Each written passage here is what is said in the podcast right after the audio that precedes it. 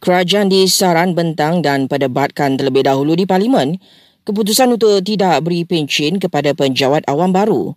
Berikut pendapat pensyarakanan Fakulti Perniagaan dan Ekonomi Universiti Melaya Dr. Safiah Umar.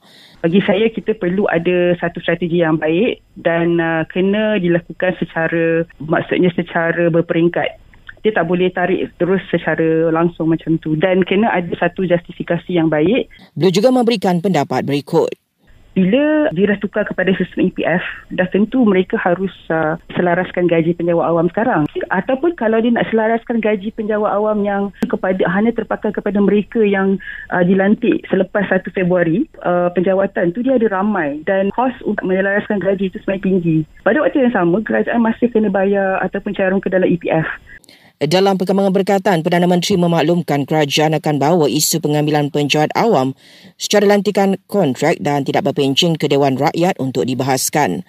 Baru-baru ini, Timbalan Perdana Menteri mengumumkan Kabinet bersetuju bahawa penjahat awam baru berstatus tetap selepas ini adalah tidak berpencin. Polis piarat tahan serang pengawal keselamatan sebuah sekolah di Teluk Intan kerana disyaki cabut kehormatan seorang murid. Laporan polis dibuat oleh rakan setugas suspek yang diberitakan terlihat suspek melakukan perbuatan keji itu ketika meronda di kawasan sekolah.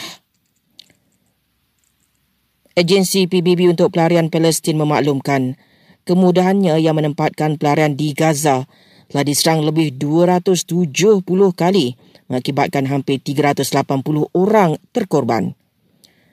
Dan Finas bakal melaksanakan kontrak standard baru untuk kru produksi termasuk berkaitan insurans dan perkiso bagi menjaga kebajikan mereka.